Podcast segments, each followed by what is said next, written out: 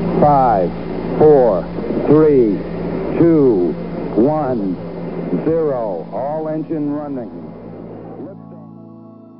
Benvenuti su LUMS, l'uomo nello spazio. Questa qua sarà una serie di, di brevi podcast eh, nella quale parleremo di quella che è stata la corsa allo spazio per l'uomo. La prima volta che l'uomo eh, riuscì a toccare con mano lo spazio che tanto, che tanto sognava.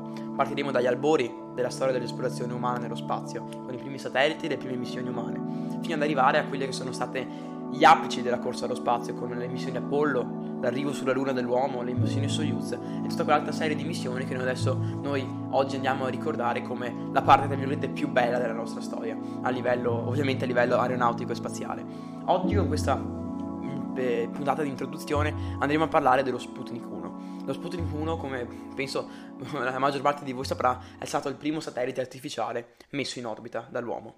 In particolare questo questo piccolino è un satellite di veramente piccole dimensioni, non doveva tanto essere quel satellite detto sì, scopriamo qualcosa, doveva essere un dimostratore tecnologico, doveva essere qualcosa che eh, serviva per dimostrare che comunque l'uomo in qualche modo poteva arrivare in orbita e ci è arrivato, la storia ce lo insegna. Siamo quindi in Russia, più precisamente nel cosmodromo di Baikonur. È il 14 ottobre del 1957. Lo Sputnik 1 è sulla rampa di lancio, pronto a decollare.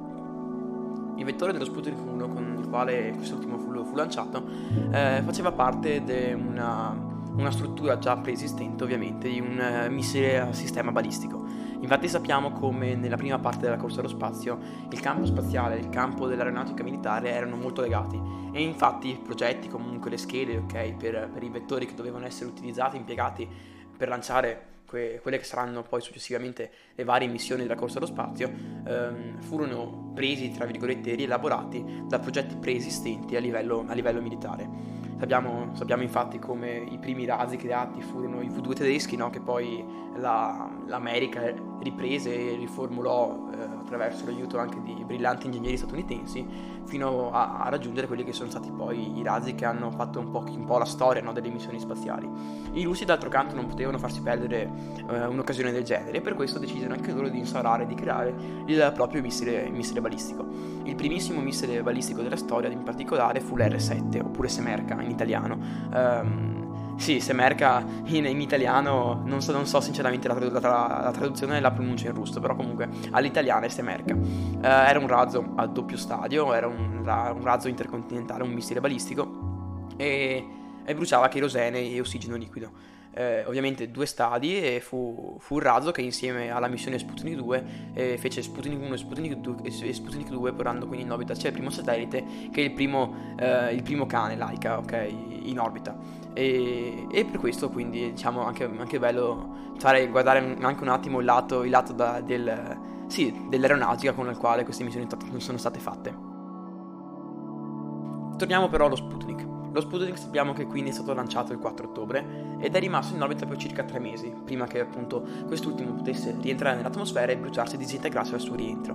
In particolare le dimensioni dello Sputnik erano veramente ridotte, infatti esso consisteva in una semplicissima sfera metallica del diametro di circa 58 cm con 4 antenne radio a, per trasmettere appunto impulsi a bassa frequenza. Lui trasmetteva, ok, alcuni eh, radioamatori dicono di, di aver sentito un beep continuo, no? beep beep, beep sopra i cieli americani, ok? Quindi diciamo, eh, oltre all'atto di aver lanciato la prima cosa nello spazio, c'era anche l'atto psicologico, ok? Di convinzione di aver, tra virgolette, vinto la, co- la prima fase della, della, corsa allo spazio, lanciare finalmente eh, un, il primo oggetto. Con lo Sputnik 1 però è successa anche un'altra cosa veramente fantastica, che poi, tra virgolette, fantastica, che poi comunque ha dato il via, ha dato l'inizio a tutto quanto quello che è stato successivamente la, la corsa allo spazio.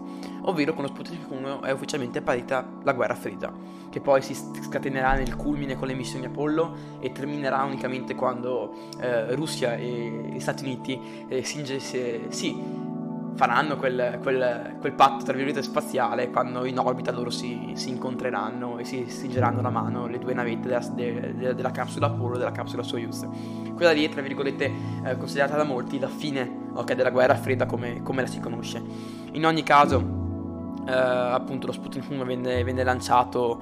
Eh, dal cosmodromo di, di, di, di Baikonur e, tra, viaggiò ok per circa 92, eh, 96, faceva, cioè viaggiò per 96,2 minuti ad, ad ogni orbita, eh, e, fe, trasmettendo e facendo, facendo eseguendo una, una, frequenza di circa tra i, tra i 20.000 e i 40.000, e tra i 40.000 Hz, permettendo così a tutti quanti i radioamatori del mondo anche di ascoltarlo, quindi diciamo tra, ascoltarlo. Quindi tra virgolette eh, ci sono anche numerosi radioamatori che per esempio hanno pubblicato, ok, o hanno comunque ascoltato e sentito le trasmissioni dello Sputnik che mentre era in orbita lungo, lungo la Terra lui compiva, lo, lo ribadisco, disco in orbita ogni, ogni circa 96 minuti e appunto eh, era possibile sentire il suono di questo, di questo, di questo incredibile, incredibile, prima missione, okay? perché, perché all'epoca solamente riuscire ad arrivare nello spazio era già tanto pensata a entrare in orbita, ok? E quindi non doveva essere, lo ribadisco, un dimostr- non doveva essere un, uno strumento scientifico, ma più un dimostratore tecnologico. Il suo scopo era quello di arrivare in orbita,